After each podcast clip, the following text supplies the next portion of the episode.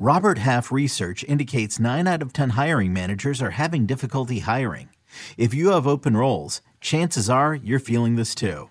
That's why you need Robert Half. Our specialized recruiting professionals engage with our proprietary AI to connect businesses of all sizes with highly skilled talent in finance and accounting, technology, marketing and creative, legal, and administrative and customer support. At Robert Half, we know talent. Visit RobertHalf.com today. This episode is brought to you by Progressive Insurance. Whether you love true crime or comedy, celebrity interviews or news, you call the shots on what's in your podcast queue. And guess what? Now you can call them on your auto insurance too with the Name Your Price tool from Progressive. It works just the way it sounds. You tell Progressive how much you want to pay for car insurance, and they'll show you coverage options that fit your budget. Get your quote today at progressive.com to join the over 28 million drivers who trust Progressive.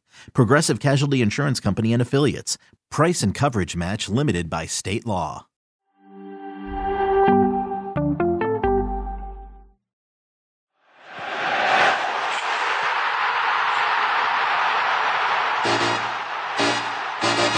We got a great show today. We got a review of El Clasico, Liverpool, Manchester City. What a game that was, man. Wow. End to end stuff, action packed all around. Le Classique, Nigel Reo-Coker was all over it. The Turin Derby, it was a close game, but in the end, the black and whites came through.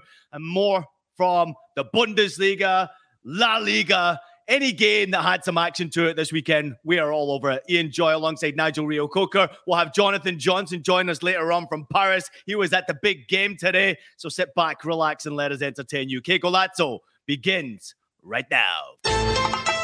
Welcome along, everybody. Welcome to you, Nigel Reo-Coker. What a weekend, my man. How are you? I am great, my friend. I'm great. What a tremendous weekend we had of some fantastic football. And I must say, I love your pink sweater.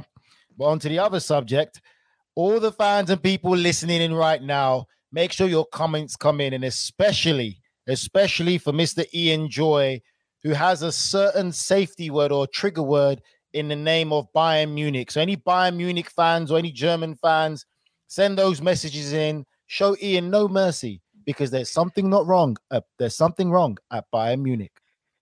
Listen, Nigel is absolutely right. Drop your comments in if you've got a question for either of us. If your team played this weekend, if you were heartbroken, if you watched your team miss sitters, if you watched your team have a big win, let us know in the comments. But just join in the conversation anyway. This show is for you. Let's begin with El Clasico, Nigel Reo-Coker. What a game. Great prediction once again from you. You expected the victory, and Real Madrid got the job done. But this was pretty much a statement victory. Karim Benzema opening the scoring, Valverde on the score sheet again, as was Rodrigo. But this really was a top class performance from a team that's flying high right now, both domestically and in Europe. Do you know what, Ian? I just realized how stacked Real Madrid are. And I've said it before, and I, I personally said it at the start of this campaign that I see Real Madrid winning it all. I see them again winning the Champions League because when you look at strength in depth, the players that they have starting, the players that can come off the bench, the differences they can make, and there's just something about the mentality about Real Madrid players that a lot of these clubs are just far off right now. What a statement win. And in contrast, Benzema scores the first goal, and Ronaldo's being hauled off the pitch at Manchester United against Newcastle. And Benzema is probably going to be named tomorrow the World Player of the Year. So that's just the contrast of world football, of one of the greats, how he's still flying. But let's Come not on, forget Nigel. this. But well done. Let's not forget this. When Ronaldo was at Real Madrid, Benzema had to take a back seat to Ronaldo. And Ronaldo mm-hmm. was king of Madrid and he had a fantastic time. Now Benzema has elevated himself to be the main man. He's he's taken on that burden. The one next to him in Vinicius Jr. is the next star who's got no problem with taking the responsibility, but it was a statement win. Yep. Barcelona played great at times. Again, it's what we've said so many times. There's such a great reliance now on Dembele to make things happen for Barcelona. Dembele is the one key factor that tries to make things happen, and it's Yeah. just too hard for him. It's too much of a pressure and a burden for Dembele to make things happen. While Real Madrid, for me, are the better world-rounded team. And I've got a question for you. Yeah, go Do for it. you not think Real Madrid have the best midfield in world football right now when you say Kroos, Modric, and Tchouameni? Can you name you me? Stop laughing. Can you name me a better midfield or world class midfield in world football than those three right now? Listen, I find it very difficult. Obviously, um, different tactical approaches from other teams around Europe. You look at the best teams, PSG, obviously don't have the names that Real Madrid have. Manchester City, they swap a lot out in midfield and they have experience as well as a bit of youth. Um, is there anyone else that really you could say would come close to that midfield? I don't think so. I mean, the names are there. And, and I always thought, Nigel, it was going to be a problem for Real Madrid. I thought it was going to be a real issue because the, the three experienced boys who had won, you know, obviously so many titles at Real Madrid, especially the Champions League trophies and and Modric, Kroos, and Casemiro. I just I didn't know. I didn't know what to expect when Casemiro left. I was a bit worried. But I guess we should not really doubt what's happening behind the scenes at Real Madrid. And listen, it's a big price tag to pay for for. It's completely. It was one that shocked me. I didn't realize how good he was. But when you watch them play right now, it's insane and it's fun to watch. And that's what I love from a Real Madrid side. And a Clasico, I want to see them really step up. I want to see the youngsters shine. And today they did exactly that yet again. I, I love what they are right now. They are still a, a, club right now, a team that not many people are speaking about in the Champions. League once again, and they're still doing their business. And then domestically, if you notice this, Nigel, La Liga, top of the table. Barcelona, look at them, only conceded one goal. We'll talk about Barcelona, all the signings. No one's talking about Real Madrid Real going into this game again. 100%.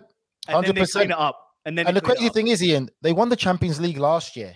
This squad undoubtedly is better than last year. Yeah. And like I said, even still, they're not playing at full potential. But what I like is look at Madrid, Madrid defending. They're all behind the ball. And again, all of the things we see from Madrid isn't just the players, it's credit to the respect they have for one of the great managers of the game in Ancelotti. Yep. They defend all behind the ball. But what they have is Vinicius Jr., Valverde, and other threats who can break to get behind the ball, to get ahead of the ball and be a, a, a pacey threat in behind where they can go from defending in their six yard box to instantly in the edge of your box in three or four seconds. And like you said, no one's talking about them, but they're still grinding out results. They're not losing. Even as tough as their game against Shakhtar the next was, they still came back to get a draw, which is credit to the mentality and also the manager. Because even in today's El Clasico, Ancelotti made some fantastic tactical changes in the substitutions he made. As yep. Barcelona grew strong in the game in the last 10 minutes, most managers will sit back and say, oh, these players should be able to see it out because they're top players. No, this is a manager who reads the game, reads the moment of the game, what the flow is, the decisions he made to bring Rudiger on, all those decisions there are what top class managers do. Because yes, you've got superstar players, but you've got to read the flow of the game, the momentum was in favor of Barcelona. You make changes to see the game out. Fresh legs on in midfield, took Modric on, who was absolutely sensational today. But for me, if you're Real Madrid, you are happy where you are right now. Yes, you're top of the league, but still, yet everyone's talking about, oh, Man City favorite to win Champions League. Oh, no. Real Madrid are still the top team in that Champions League. Yeah, especially after today, you'd have to say they're still the team to beat in the Champions League and certainly still the team to beat in La Liga. Everybody out there, thank you so much for joining the show. You're watching Que Golazo. We're going live here. It's me and Nigel Reo-Coker. We've got Jonathan Johnson uh, coming to you live from Paris later on in the show. Please drop in a comment if you're out there watching. And we've had some great comments coming in already. Uh, Rafa telling me that there's still something wrong with Bayern Munich. I think he's laughing at me. He only scored five yeah, goals today. Uh, we've got Matt Osman saying he agrees with you, Nigel. Madrid's midfield, even without without Casemiro is unmatched. SSB 28, once again, if you get the first goal against Barcelona, they break mentally. The leaders in the locker room are not stable. I'm not sure Nigel, if many are stable right now in that Barcelona locker room, there's a lot of talk off the field about Barcelona financially. What's happening at the club? It's being unstable. And um, obviously, you could see with the ownership group, the president, there's issues right there. There's stress going on. Barcelona fans, I am sure, are unhappy. However, delighted with the squad they put together this year. I mean, I can't even still fathom how on earth they managed to put the squad together. They are competing. But today you just saw that there was a different class with Real Madrid. And what did we learn from Barcelona today? I mean, what did you take away from their performance? They, they scored a great goal with Ferran Torres getting on the score sheet. Lovely assist. I thought Ansu Fati was great in the assist, even though yeah. Lewandowski was the one who was credited with the assist. Ansu Fati deserved it. What did you learn from this Barcelona side? And I want to know also from everybody out there who's a Barcelona fan, let us know in the comments what you thought of Barcelona's performance today. Yeah, do you know what? It'll be great to see some fans message in to see what they think. So I think we can kind of add to that. But for me, like you said, it's a great assembled team, but I still feel they're lacking that real bite, that grit, that desire. Because even in the game, you look at it today, I saw greater determination and desire from Real Madrid players because they've got that extra X factor in the personality than Barcelona. I think Barcelona is died. It's died from the Barcelona side we saw a long time ago. There's only so much, you know, PK can do, and obviously, he, I don't think he didn't play today. And um, for me, I just feel that it's I don't know. I don't know. Would you really call it panicking in the sense of they panicked to compete because they know the financial implications of wanting to stay in the top two, top three in in mm-hmm. um, La Liga? So I would say that they've got some great young players coming through. Could they have taken their time again, do another year's rebuilding, and just try and compete at a good level? But I feel that it's just because of the pride of being at Barcelona. They have to be in the Champions League. They have to be competing for um, La Liga titles, where they could have taken that extra year out to really recruit well and just blood in the young players that have got coming through. Like you said, Fati came in and done an assist. He's a player that's been in and out of favor at the moment. But overall, Ian, what I see in this Barcelona side is what I've said before. Mm-hmm. Beautiful football, flattering to deceive to a certain degree. Reminds me a bit of Arsenal, flattering to deceive. They play some great games, but when they come up against clubs that are seen as their equal or in the same level, they crumble. They can't get the job done. They don't finish it off. And I just feel that's where this Barcelona is at right now. They're lacking that real bite in the top end of the pitch when they play right. against the big boys. And like you said it as well, Lewandowski missed a fantastic chance. Well, if he put that in the back of the net at 1 1, we could have been seeing a different El Clasico today. Yeah, we got a comment once again coming in about uh, Dembele and Raphinha. Can they be on the pitch at the same time? That's the question right there. They don't play well when they're on the pitch together. That one comes in once again from SSB28. Thank you so much for the comment. You keep it coming. I love to hear it. You're also saying I'm hearing a lot of fans online saying that Xavi out, Xavi out. It's too soon to sack Xavi. Xavi is still learning on the job, but he needs to learn after his mistakes. And Nigel, sometimes when you have young coaches or coaches who know the history, who have lived and breathed the football club for a long time, we get that. We respect what they did on the pitch. But being on the bench and getting results during a turbulent time is not easy. Xavi will learn from this right now. And I think the way he's handling the media, the pressure, the situations, the big jobs, I think he's saying the right things. He's handling it pretty well he's handling it well, but again, he, it's it's a difficult one though, and you got to be realistic about this. You talk about Pochettino is out of a job. Pochettino yep. could have a different effect on that Barcelona team. Look what he did at Tottenham. You know, and if it's a building job or a project, that is what Pochettino is best at. And especially getting the best out of young players coming through. There's no better manager than that. I think the problem we have sometimes is with Xavi is there's that element of passion of you being a player, playing in these games, and what it's like to represent the club, that all sometimes might cloud your judgment and be too involved in it. So sometimes it's not always the best thing to bring an ex player, an ex legend to manage that club because there's too much emotional involvement in that aspect of it. The best player that's ever had the luxury of doing it, I would say, is one of the greats is uh, Zinedine Zidane at his time at Real Madrid. You know, he didn't really have to do too much, you'd have to say, tactically because of the players that he had, but there was respect there instantly because this was Zinedine Zidane. But I'm not saying Xavi doesn't demand that same respect, but you can see there's a different element of a greater passion of commitment for that club and Barcelona and the Basque region, which can sometimes cloud a manager's judgment and you know gets too emotionally involved where your message might not be taken the right way with certain players. Yeah, well, there you have it. The Clasico did not disappoint today. If you're a Real Madrid fan out there, they won by three goals to one. An outstanding performance. I thought Barcelona played well in the game. I think, uh, you know, more possession of the ball, more shots, more shots on target. But at the end of the day, losing by three goals to one, some big opportunities were missed right there.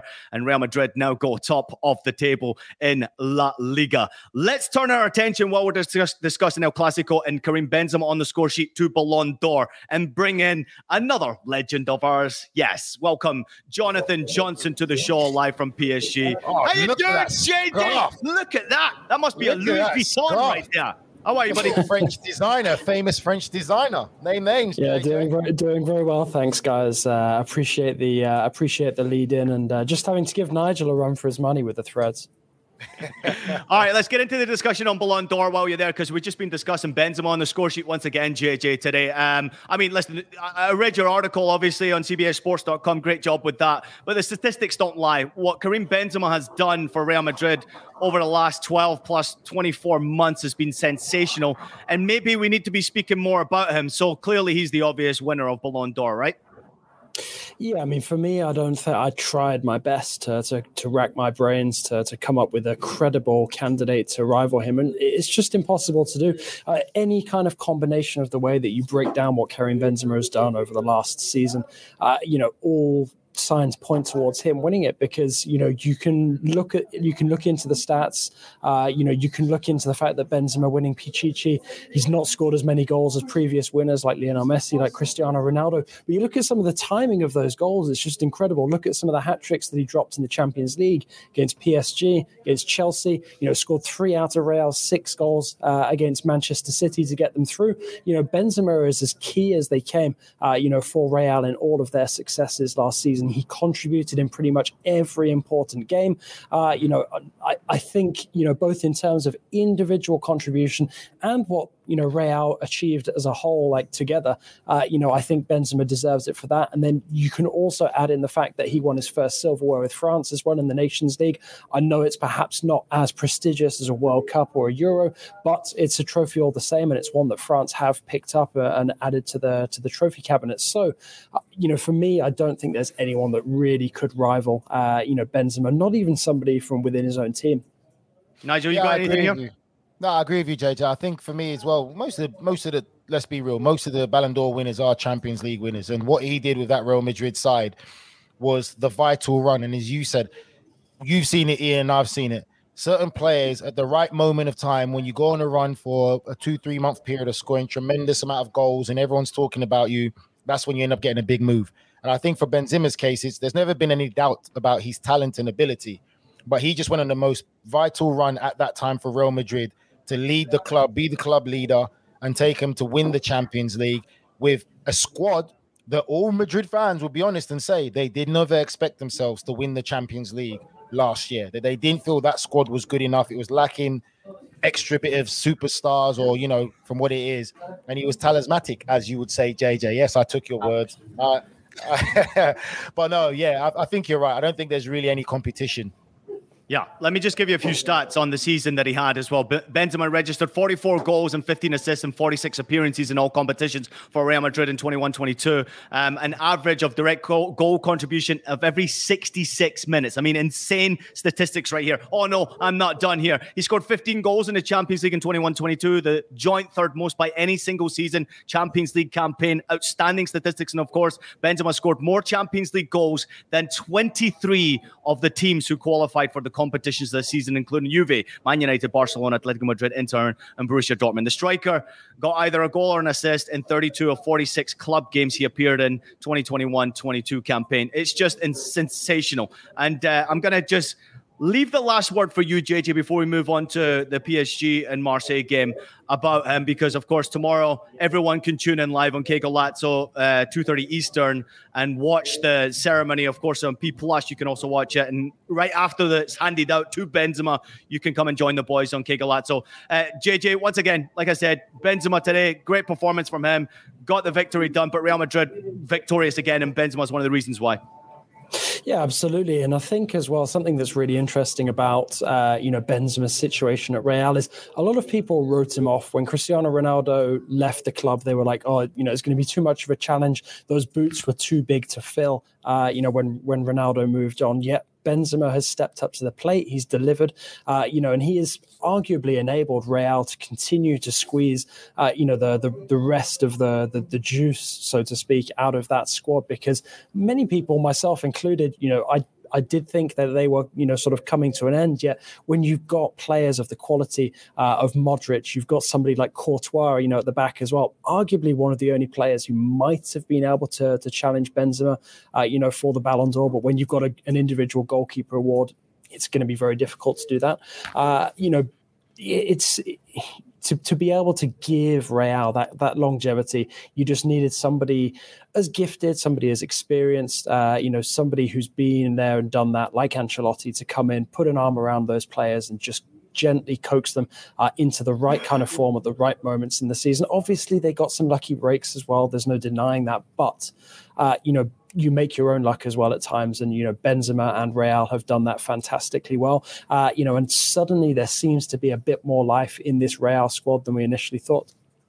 Yeah, insanely so. I agree with you. Great comments as always. And like I said before, please everybody go out and check CBSSports.com and make sure you find the great articles from our Jonathan Johnson. Great one on this Ballon d'Or race. And of course, uh, yeah, Karim Benzema, the favorite to lift the trophy.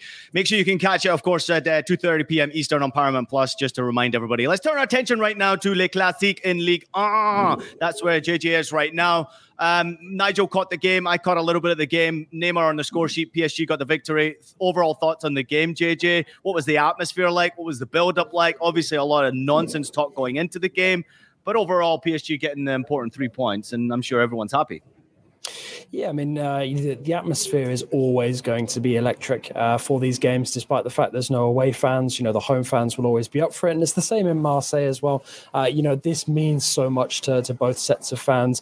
You know, it was uh, keenly contested uh, on the pitch. I think it, you know, it swung on a couple of really key moments during the match. Uh, I think PSG had a much better first half than the second half. Pau Lopez made some phenomenal saves uh, in the first half to, to keep Marseille in it. And I think it really changed on that one, uh, you know, bit of brilliance. Mbappe teeing up Neymar for the goal, uh, and then Gigot getting sent off uh, in the second half. You know, I think that really sort of was the nail in the coffin for Marseille in terms of trying to get back into the game. Not the best uh, classic that I've ever seen, but also you know not not a bad one either. You know, I think it's good for PSG to have these games where they're tested, uh, you know, and they're pushed as close as they have done. And of course, we've seen PSG draw three straight matches coming into this one, so that ends uh, sort of, you know, a, a, relatively barren run for them. But uh, you know, I think it was also refreshing just to not be talking about Kylian Mbappe at the end of the game, you know, for the wrong reasons. You know, he put in uh, the right kind of performance tonight, uh, teed up Neymar for that goal, and uh, you know I think hopefully now there'll be some line drawn under some of the the stuff that's been discussed earlier this week, and we can actually focus on the football again. Nah, JJ, I don't want no line drawn. I want it to continue. I love the soap opera drama. All right, you can write a book of this stuff. Long may it continue at PSG. Um, JJ, do you think that um, from what you saw today, again, you're really starting to see and understand the importance of Lionel Messi at PSG in this team at the moment. And like you said before you answered that, I think that Marseille really did test PSG. And the only thing that I look at is the Champions League because I think that's still their main focal point. I mm-hmm. still feel that they are very vulnerable when it comes to Champions League because of the opportunities they present. And when it gets to the last 16 against top teams and top opposition, I think PSG will be punished. And I still feel they'll fall short of the Champions League this year. What's your thoughts? I mean, I think that's a is, is a valid point, and I can't disagree with you at this moment in time. I think we've seen recently how vulnerable PSG's defense can be. Danilo Pereira, who's already you know a makeshift central defender, normally plays in midfield, going off injured today. That's another big blow. Uh, you know, I think PSG will really miss Kimpembe until he's back and he's fully fit. Uh, Ramos being suspended obviously doesn't help, and that is a weakness that could be exploited, especially in the Champions League. Because let's not forget, you know, if they struggle against Haifa at home. Uh, you know, depending on which way the results go between Benfica and Juve, suddenly that game away at Juve at the end of the group stage could get a little more interesting. I mean, I think PSG have probably done enough to get through in their group, but uh, I do agree with you. Uh, you know, I do still think that you know they they might be found wanting a little bit. I, I think the, win, uh, the the January transfer window could be key for PSG actually because if they don't bring in certain profiles of players or address certain needs in the squad, uh, you know, I do think that they will continue continue to, you know, just sort of amble along a little bit. It's it's not quite as bleak as it was under Pochettino, but it's also not sort of the rip roaring action that we saw at the very beginning of the season when they were thumping teams like Lille. Uh, I think that you know PSG really really needs some extra depth in the defense, but also not just the fact that Mbappe wanted it. I do think they need a bit of variety up top as well. You're right. Yep. You know, Messi is completely uh, indispensable to this PSG at this moment in time, and is now really well and truly ingrained into the way that PSG play. But I think being able to go a little bit more direct, changing up the style a little bit more, not only suits someone like Christophe Galtier, but also, uh, you know, I think would give PSG a different style of play that they haven't had for quite a long time now. Let's go and get Osimhen. Yeah, he should. I, you know what? I've never seen uh, Lionel Messi hit the woodwork more than when he's been playing at PSG. It's ridiculous how many times he hits the crossbar, he hits the post. It's absolutely insane. But convinced of victory. We've got a few more minutes with Jonathan Johnson live in Paris. Uh, Neymar on the score sheet today. His ninth Ligue 1 goal this campaign, 12th all competitions here. Um, he goes level with Jonathan David here. Just want to pick your brain on Jonathan David the season he's having at Lille right now. I mean, quite sensational. Obviously going to the World Cup with Canada, but do we have a, a little bit of a golden boot race in France? I mean, it's uh, you know he's back in the form that everyone sort of hoped and expected him to maintain last season. Obviously, that died off a Lille bit over the second half of the campaign. But uh, you know, Jonathan David at this moment in time integral to to that little side. Uh, you know, and in really uh, fine scoring fettle uh, heading towards the the World Cup. So, uh, you know, I think that it's he, he's a player who is definitely in line for a move to uh, you know one of the the bigger leagues in Europe. Uh, probably at the end of the season, I don't think he'll make that move in the winter, uh, but I definitely think a lot of Premier League clubs and La Liga clubs will be looking at him again, uh, having gone off him a little bit uh, over the summer because of that barren run that he had uh, in the second half of last season. But I think there was a stat I saw earlier that was Neymar's ninth goal in Ligue 1 this season. Only Jonathan David has scored as many as he has at this moment in time. So that just gives you an idea of how he's keeping pace with some of the top talents in the league. JJ, onto something closer to your heart than the amazing wine that you're having in France. Villa, did you get to catch the game today? And if so, what do you think of the performance that you saw today? Look at his face. Uh, yeah, uh, I mean, how how long, how long do we have left? Uh, I mean, there's so many so many things to pick through. Uh, performance wise, I was encouraged, uh, but ultimately, it's not the games against your Chelsea's, your Manchester Cities that Steven Gerrard should be judged in. It's the games against the other clubs, the club, the teams that you know arguably are the winnable games uh, for Villa, and for me, I think it's time for, for Villa to act. Yeah, there's me saying that I think it's time for, for Gerrard to be axed. I do because if if Villa beat Fulham uh, on Thursday, and then they go and you know start dropping points against some of these other clubs again, you know what really has that achieved? It feels like you know, Villa are just putting off the inevitable. Well, there are some very, very good candidates on the market as well. You were talking about Pochettino to Barca earlier. He's been linked with the Villa job as well. Whether or not, you know, Villa can actually persuade him to come in and try and turn that team around at the moment, you know, we'll have to wait and see. But it feels like, I mean, I know that the the bo- the big bosses were there watching the game today.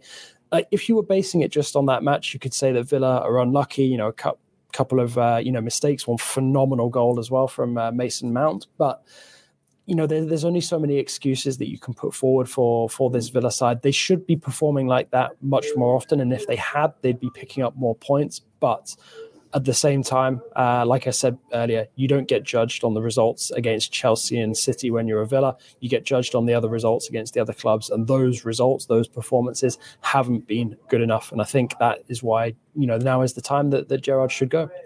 Whoa, do you feel the same, yeah. Nigel? Before we get out of here. Do you know what? Yeah, I think Jonathan, Jonathan's right. But for me, the sad thing is, this has been the best performance by Villa all season. It was good. Like they were better than Chelsea. Either Chelsea were really that bad, or Villa were amazing. But it's the best performance. Kepa was man of the match. The saves Insane, he pulled out good. in this yeah. game were absolutely sensational. But like we know, we always say this, and for listeners to understand, when you play top oppositions, the one or two opportunities you get, you need to take them and be clinical. Because if you don't, you'll be punished. And that's what we saw from Villa today. Doesn't matter how well they played, it's still the end of the day, they're going to say Villa lost. As poor as Chelsea were and as amazing as Kepa was, they're going to say Villa lost again. They didn't take the opportunities, they got punished, playing so narrow still. You got so much width to use out. You've got Ollie Watkins, you've got Danny Ings. They're both a threat in the air, but we still don't use that. Steven Gerrard sticking to his principle. It hasn't been working. And today isn't the first day we've heard Villa fans rumbling for wanting Steven Gerrard to leave. It's been going on for a while. And now, like Jonathan said, they have to make a decision. I think as well, the other thing that's really disheartening if you're a Villa fan is listening to some of the comments that Gerrard has made, sort of either side of the game, you know, coming out and saying Chelsea should be wiping the floor with Villa, uh, you know, and then, uh, you know, basically trying to point out that there's been marginal progress made. I think we're in the same position in the Premier League table, but we're not coming off the run, uh, the back of a run of five straight defeats like we were when Dean Smith left. It's let me say, to me. Let me, let me add this as well, JJ. You're right because you're obviously knowledgeable more than me in the media side of things. The problem Mr. Gerrard's got is you look at Eddie Howe, what he's doing at Newcastle. Newcastle squad and Villa squad. There's not that much great difference apart from one or two players. But you look at what Eddie Howe is doing at Newcastle, the performance they put in there. There's no grumblings from Newcastle fans to say, "Oh, we need a better manager now. We've got money." No, because they're performing. And today they were probably the better side than Manchester United, apart from the last 10 minutes of the game. But for Villa, apart from today's performance, it's hard to say that for Villa. And you need to be playing at a level at least where the fans will be behind you if they see the performances, if they see it's not the manager, it's just one or two. But then you haven't seen the performances and you haven't seen the right things happening tactically. So what choice have you got? Yeah, but today was a good performance, Nigel. Today one performance out well. how many? How many? One performance out of what, mate? Listen, yeah, but, you, but you're saying right you're saying you're saying if the performance is not there, but today was a good performance. They just found a yeah, goalkeeper that was an one insane performance. One performance in the whole season isn't good enough this far into the season, Ian. Like you can't just have one performance against Chelsea. The performance against Forest wasn't good enough. Nowhere near it. And let's be real, Forest are going to go down. They're one of the teams that are definitely going to be down maybe before Christmas. You have to have consistent performances.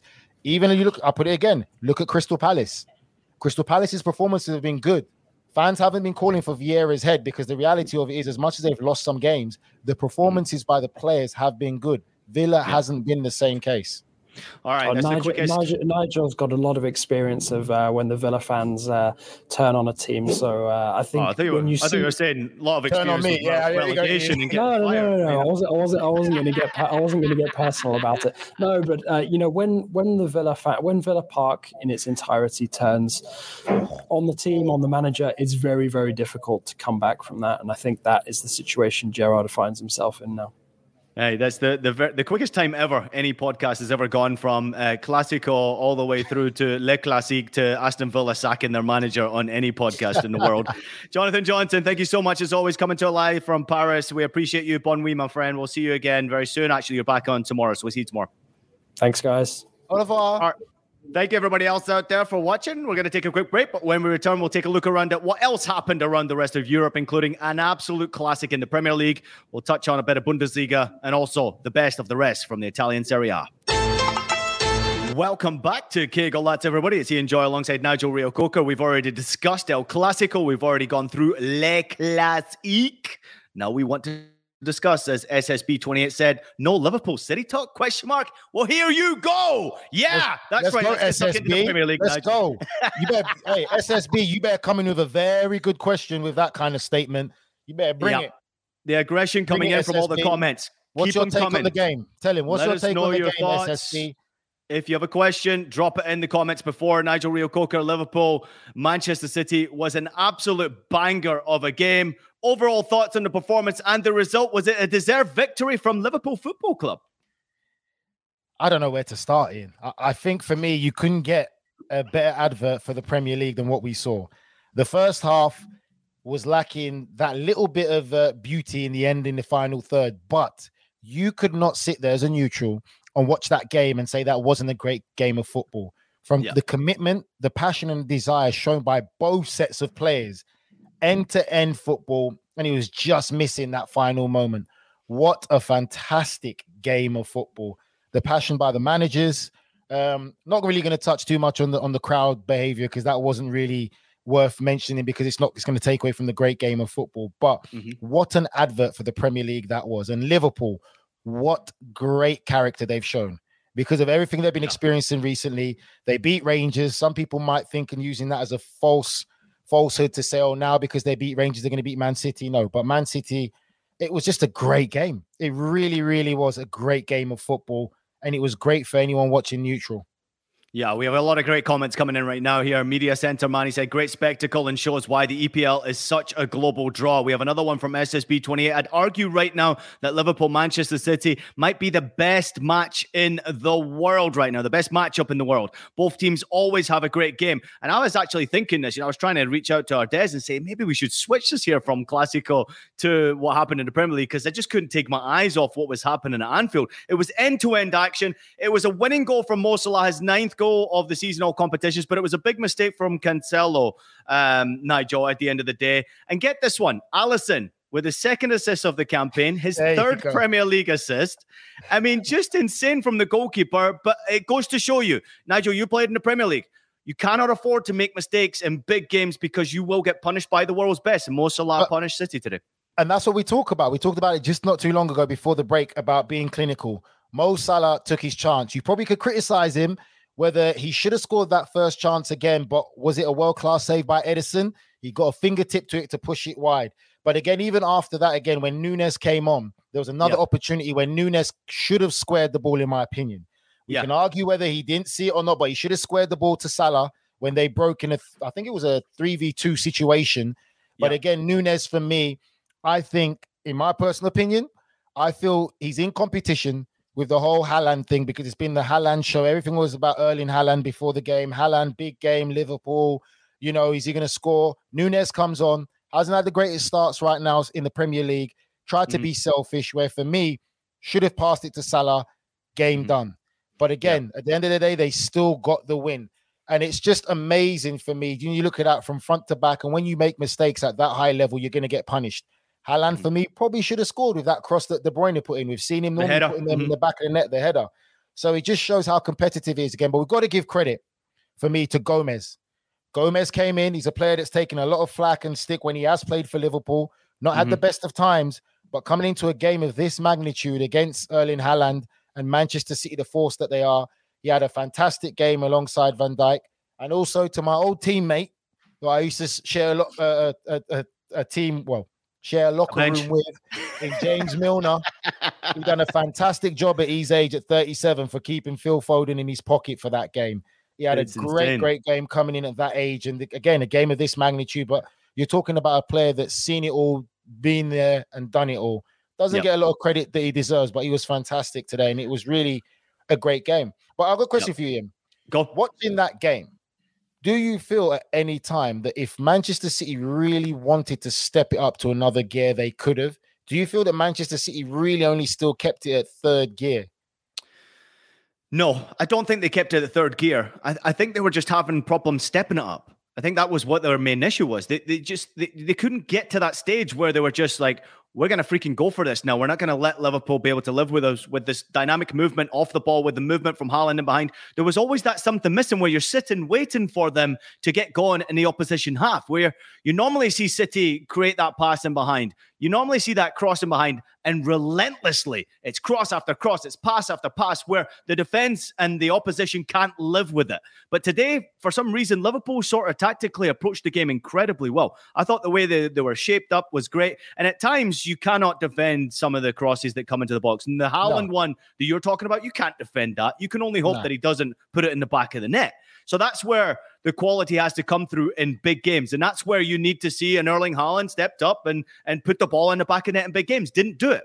So, what did we learn? And there's great comments coming in. I'm going to get into the comments in just a second, but I want to get your opinion on what we learned from Manchester City today. Outside of the fact that maybe we're both waiting for them to really step up the gear, what else did you learn from City today?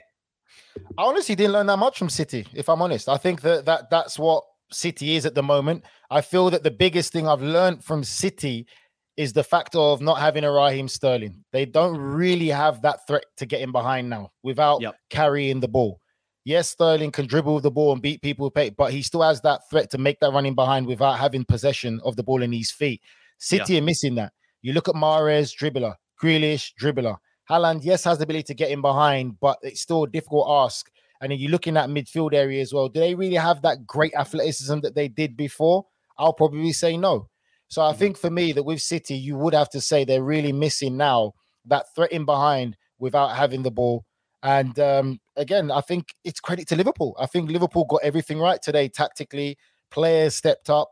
Players won their individual battles. Thiago was sensational in midfield as well. Again, he yep. brings a different element now. He, I always say, he's a bit of an evolution of Jurgen Klopp's midfield in the sense he's not your typical Jordan Henderson or Fabinho. Like he makes things happen with forward passes, his ability on the ball, and he sees things and and, and makes passes that other players like Henderson and Fabinho, without being disrespectful to them, couldn't see or make. So I think for me, you see that there's elements missing in City, and a lot of people think because of the great start they've had with Haaland that they're favorites to win the Champions League. And I was not one of those people. I still don't think they're going to win the Champions League because today Liverpool showed how you can defeat Manchester mm-hmm. City. I thought there was a, a, bit of an issue with Pep Guardiola as well because he only made one substitution. There's a great comment coming in from SSB28 once again. We've got more comments coming in from other than SSB28, by the way. But he said Pep got it wrong today. One sub used, and it was in the 89th minute. Uh, this game needed a Grealish for Manchester City, but you're absolutely right. It needed some explosiveness. So I found it a little confusing to not see Grealish come onto the pitch at all or Mahrez for that matter, when they needed that explosiveness to get him behind, but also that creativeness, like yeah. a Grealish that can unlock a defense that uh, many times today didn't look like they could be beaten outside of crosses into the box, hoping that Haaland get on get on the end of it, or maybe uh, a, a, deep pass where he can use his pace to get on the end of it, like he almost did two or three times today. It was really impressive, you know. Like obviously the way Liverpool defended that. Well, you know, also Ian, what they did do as well is that we talked about the bromance developing between Kevin De Bruyne and, and Haaland. Whenever yeah. Kevin De Bruyne has the ball, look how quickly Liverpool shut him down today.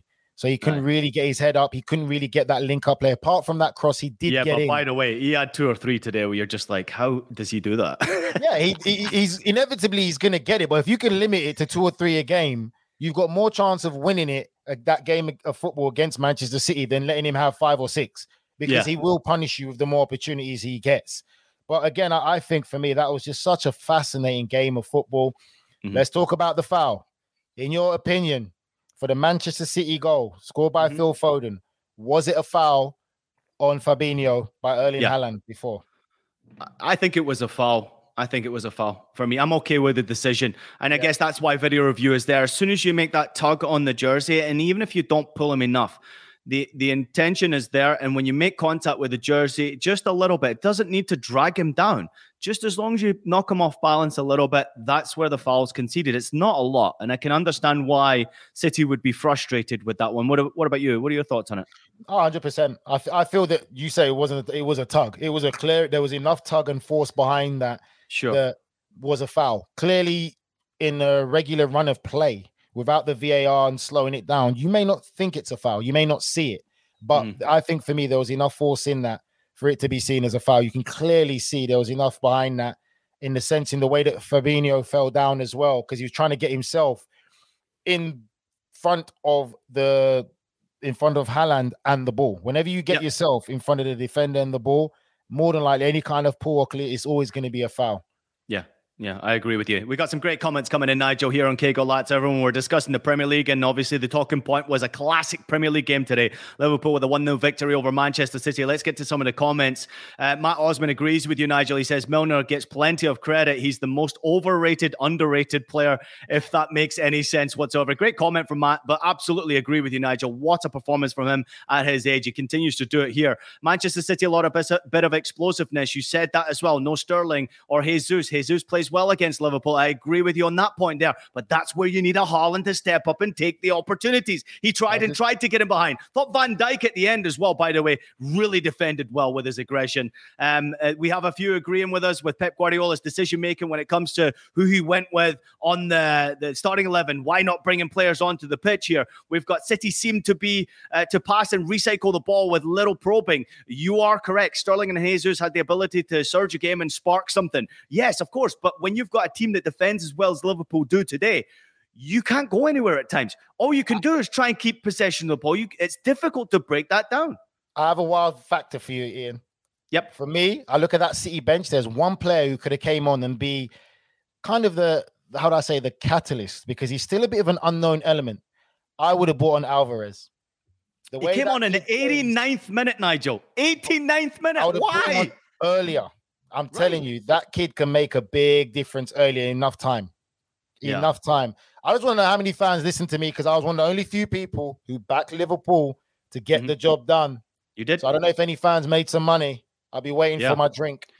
Listen, there's a lot of people out there who are backing everything you're saying right now. And actually, your prediction game is on fire at the moment, Nigel. So try not to lose that. I want to get on a topic here that's uh, really hot in the discussion right now, and that is Darwin Nunez here. Uh, Rafa oh. says, I can't decide if Darwin Nunez is a good or bad player. What a great comment that is right there. We've actually got a little debate going on here. Media Center Man says, to Rafa. By the way, he responded to who's commenting on our show. Uh, he looks good and terrible in equal measure. He comes on, drives past players, unleashed a good good shot, but then ignores open players and falls over his own feet. I got a text from my dad today, who's a Man United fan, by the way. I'm just going to throw that in there.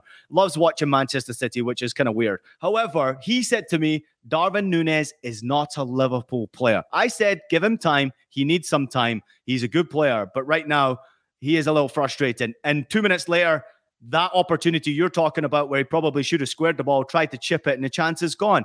Eh, what's going on with Darwin Nunez? I mean, is he still the guy that they signed? I mean, what's happening there? I, in my opinion, of what I've seen so far, I think for me, Nunez is going to be one of those players who takes longer to settle into the Premier League than it should because of the money that they spend. Because that's what people are going to look at. Mm-hmm. Haaland's taken to the Premier League like duck to water. There's an expectancy for being at Liverpool that they want Nunez to adapt to the Premier League quicker. But I feel it's going to take a longer time. I feel he's lost confidence and belief in himself. Mm-hmm. And I think he needs to get back to basics because even with that opportunity again, he's still trying to go by himself. He still doesn't look confident in the way he positions himself and striking the ball. It just seems so rushed and so all over the place. Doesn't seem mm-hmm. structured. So I think he needs to go back to the basics and understand when you come into a team like that, you set up Mo Salah. The next mm-hmm. chance that Mo Salah gets, he's going to know the pressure's on you. They're going to set you up with a simple tap in. Then you yep. can slowly build your confidence. But if you want to go and try and compete and feel that you have to prove to be number nine straight away without thinking, as long as the team wins, my goals are going to come, you're putting yep. yourself back for failure. And that's what I feel that Nunez is doing right now. He's putting himself for failure because he's trying too hard. Jurgen Klopp can see that. And even when he did go through that time, I think he knew he was offside and he tried to chip um, Ederson. Yep. He didn't even come off properly, which you can see. It, yeah. There's a lack of confidence still there in him. So I just feel that he's going to be one of those players. It's going to take time to adapt mm-hmm. to the Premier League, but he's not going to get that time because mm-hmm. you are at Liverpool and there's an expectancy to hit the ground running. Yeah, no time to waste here. Here's a few stats from that game before we move on to the rest of the best that happened in the Premier League this past weekend. By the way, I thought Bernardo Silva was terrific in this game, especially in the first half. My oh my, he was everywhere. everywhere. And I thought equally, I thought Harvey Elliott was everywhere as well for Liverpool. Yes. Man, what a player he is, the kid. He's terrific today. So here's the stats coming up here. Uh, most Premier League goals scored for Liverpool Football Club. Robbie Fowler's got 128. Mohamed Salah now has 121. That is one more than the great legendary Steven Gerrard, who uh, Nigel Reo-Coker once fired at Aston Villa. Nah, nah. 100 goals here. Here we go. JJ. Stats are still coming your way, Nigel. Mo Salah has become the, only the second player in Premier League history to score 100 plus left-footed goals after Robbie Fowler, who has 105 goals. So he's catching up very, very quickly behind him. As I mentioned earlier on, it was his ninth goal of the season across all competitions. He is starting to find his form after his hat trick against Glasgow Rangers in six minutes. Let's move on to the best of the rest in the Premier League. Nigel Reo-Coker will start off with uh, Leeds United Arsenal. A uh, bit of an interesting game there. Obviously, match was delayed with the equipment issue. Saka got on the score sheet. Very important goal. Four goals in his last three games. Controversial decisions. I mean, it was kind of crazy. However, for the first time in club history, Arsenal have won nine of their opening 10 Premier League games. Impressive. Yep, Arsenal are leading the way. Uh, the question is now, how long can they maintain that? And I think the biggest thing I'll take from this game, I want to say two points about this game only. One, both players should have been sent off for the theatrics, comical nonsense we saw with uh, Bamford getting the penalty uh, against Gabriel. I think for me that was absolutely embarrassing by both players, and they both should have been sent off for that. But for me, the bigger picture of Arsenal, they got the job done. They grinded out the results. They're really starting to show great resilience and a great mental toughness. That is what they're going to need for the whole entire season to really go all the way to try and compete to win this Premier League title. I think that's a a real how that's a big win mentally for Arsenal. That's the biggest yeah. take I get from that game. Yeah, because that was a very good Leeds United side who are very dynamic and very dangerous. Missed the penalty kick, of course. Bamford uh, really struggling right now, obviously, just trying to get his confidence after injury. Four points clear now at the top of the Premier League for Arsenal. Uh, you touched upon Aston Villa and uh, Chelsea. Big victory, obviously, with Mason Mount getting on the score sheet a couple of times. Kepa was outstanding. But real quickly, I want to get your opinion on Reece James, out for eight weeks now. Looks like he's going to miss the big tournament, Nigel. That's a shame. It's a shame. I think Reece James is great. England are blessed to have a lot of right backs. Yes, you've still got Trent Alexander Arnold. Obviously, there's no point in talking about him because he's not Gareth Southgate's cup of tea. But let's not forget Kieran Trippier. Trippier mm-hmm. is fantastic. He's an all-round right back. Doesn't get the the luxury kind of seeding as uh, obviously Reece James and Trent do ahead of him, but Kieran Trippier is a fantastic right back, can do it all. Mm-hmm. And he could even play on the opposite side. And our producer Des is a big Atletico Madrid fan who loves Kieran Trippier for his time at Atletico Madrid because of what he did. Yeah. And he was great at Atleti, and I can see him there in the comment. So I just don't think that England are really that in a devastating spot because you got Trippier. You look at his performance today. Yeah. Had Jadon Sancho in his pocket. Yeah, one man who could be on the plane and probably should be on the plane is Ivan Toney. He was on uh, uh the double again for Brentford this weekend against Brighton. 2 0 victory for them. Brentford move up to eighth place. Does he deserve to, to have more of a shout here with the England lineup here, Nige? Yeah, of course he does. I think he definitely deserves to be in that squad to go there. He's, he, if it's done on form and done on how you're performing, then he definitely has to be in that squad. So I think, I mean, I had a conversation with someone earlier today, and I personally believe that um, Gareth Southgate's already got his squad narrowed down pretty much. Unless some injuries happen from now till the naming of the squad, I think he mm-hmm. already knows his squad. He was there at the Villa game today. So, and then people were questioning who is he watching. But I think, like I said, he's already known his squad and knows it already. Couple more points in the Premier League here. Spurs got a 2 0 victory over Everton. Uh, Harry Kane, captain of England right now, obviously on the score sheet again from the penalty spot here. And Højbjerg also on the penalty spot. Convincing victory for Spurs. Big victory, actually, right there. That For me, that's an impressive victory. And you could tell with the, the emotion after the game from Conte, he means business, Nigel, man. This guy continues to impress me at Spurs. Listen, it's, it's a Conte team, Conte performance. Spurs are sitting third. No one's talking about them. Only four points off the top as well and Conte is doing his business quietly. If Tottenham don't realize they've got one of the great managers in world football right now and they should back him and believe in players that he wants to sign and what he wants to do, then Tottenham yep. will never win anything for another 30, 40, 50, 60, 70 years. That's just the reality. they haven't won anything in a long time anyway. If they don't believe in Conte now, then they've got no chance of ever winning anything. Wolves got a 1 0 victory over Nottingham Forest at the bottom of the table. Ruben Neves with a goal. Forest missed a penalty in that game. Uh, real quickly before we last comment, obviously in the Premier League here, Cristiano Ronaldo subbed off at Manchester United's born 0 0 draw against Newcastle United. Clearly frustrating, and uh, Cristiano Ronaldo not happy there. Your overall thoughts on the reaction? I mean, what can you say? I've, I've, you talk about the evolution of players, uh, Ian. We talked about it already. Messi's made Barcelona his team. Messi's a facilitator, getting involved, still doing it.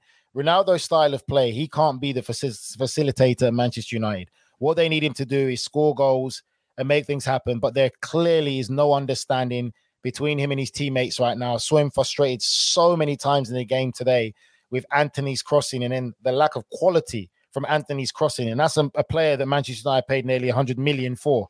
And then he gets subbed off. Best chance of the game from a fantastic cross by Casemiro falls to Marcus Rashford, who the manager said needs to be more clinical. Think if that was Cristiano Ronaldo in that spot in that moment, yeah.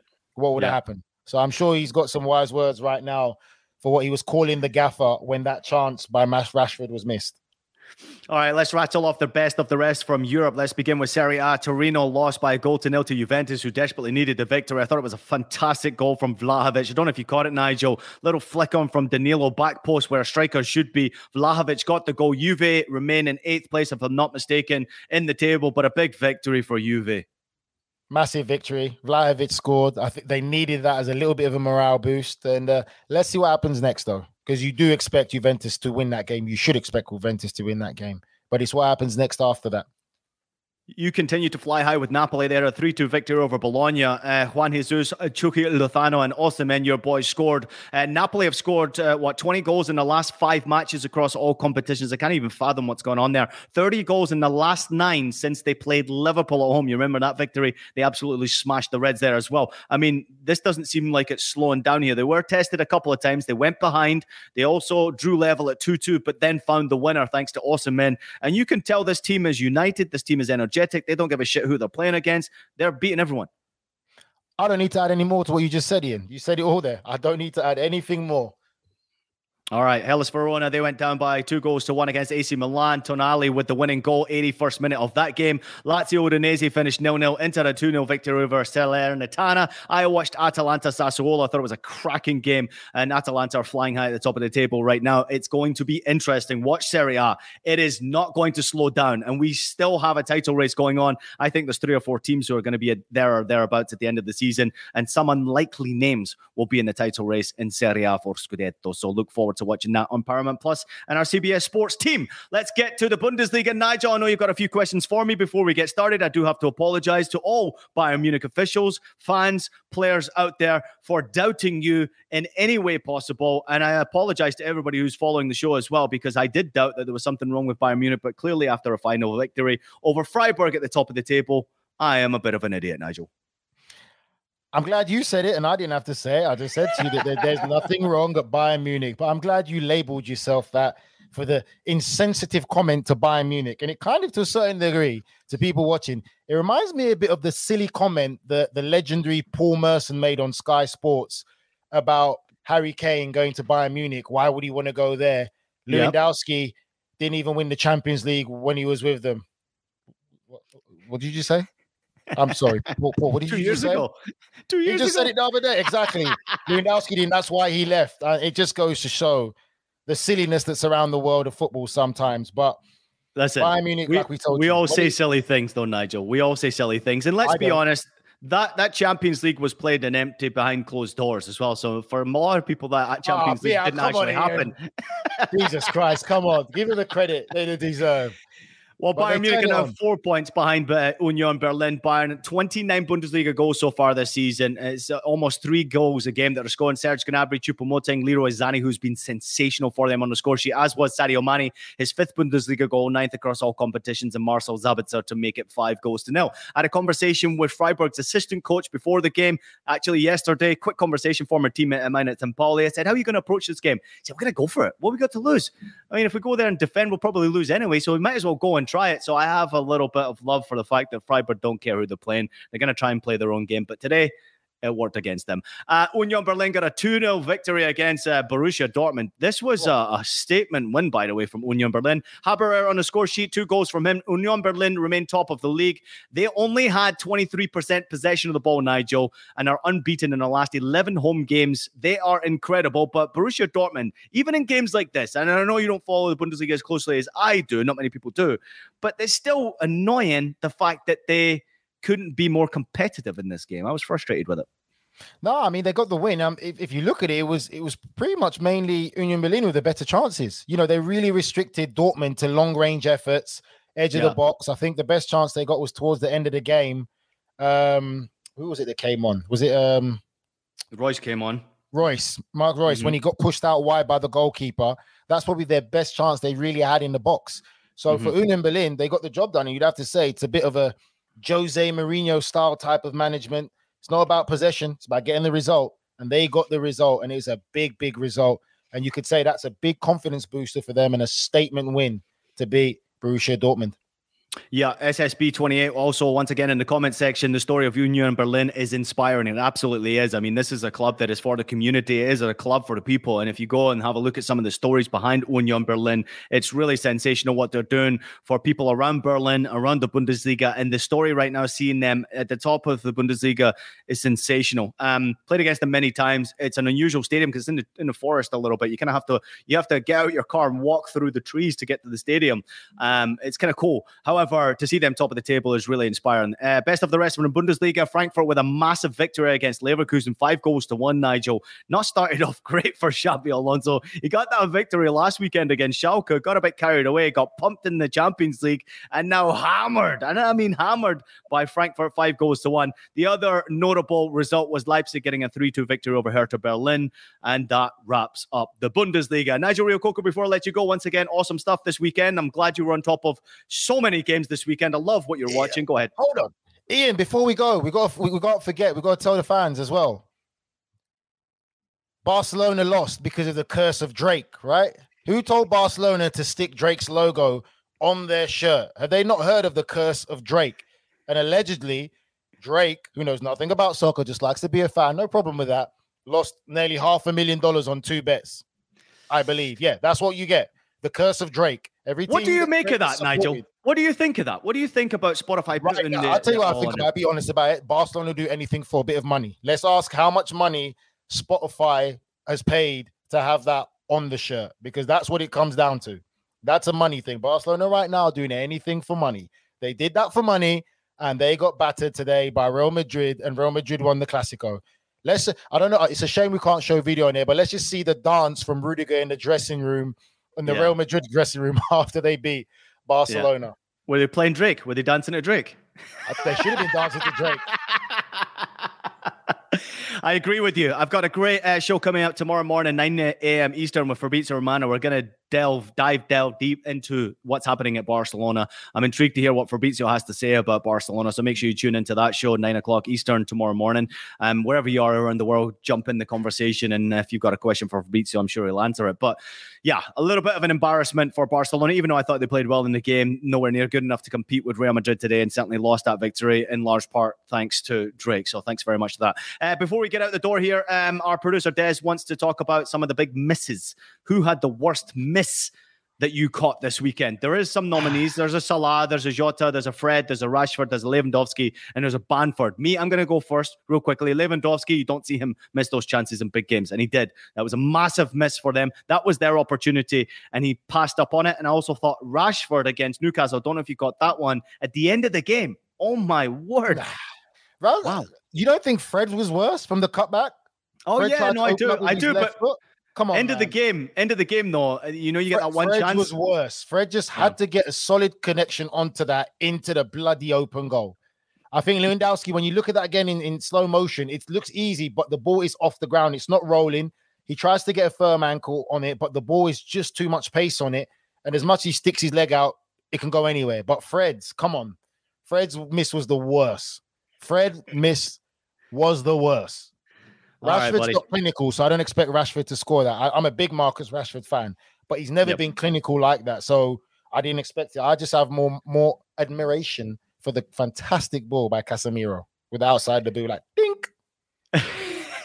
Like,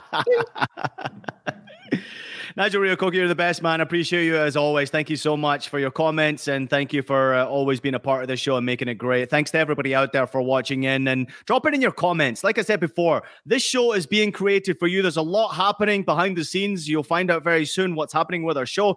But I- I'm really appreciating the love that we're getting from a lot of regulars out there. Tell your friends, tell your family, let them jump in the comments with us here. We're happy to, to really take the piss out of everybody out there if they want to come on the show as well. And uh, we, we take the piss out of each other. That's what we do. This is our show. We create it for you. It's also your show. So if you want to make fun of us, absolutely no problem at all. But let us know your feelings about your club, you know, teams that you don't like, players that you don't like, stories, but jump in the conversation.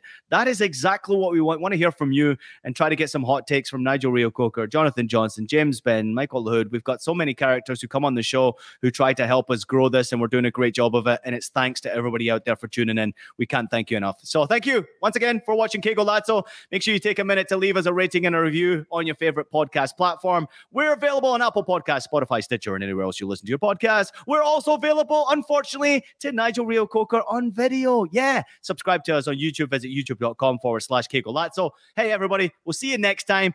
Tune in tomorrow. Fabrizio Romano, 9 a.m. Eastern, live, everybody. We'll see you then.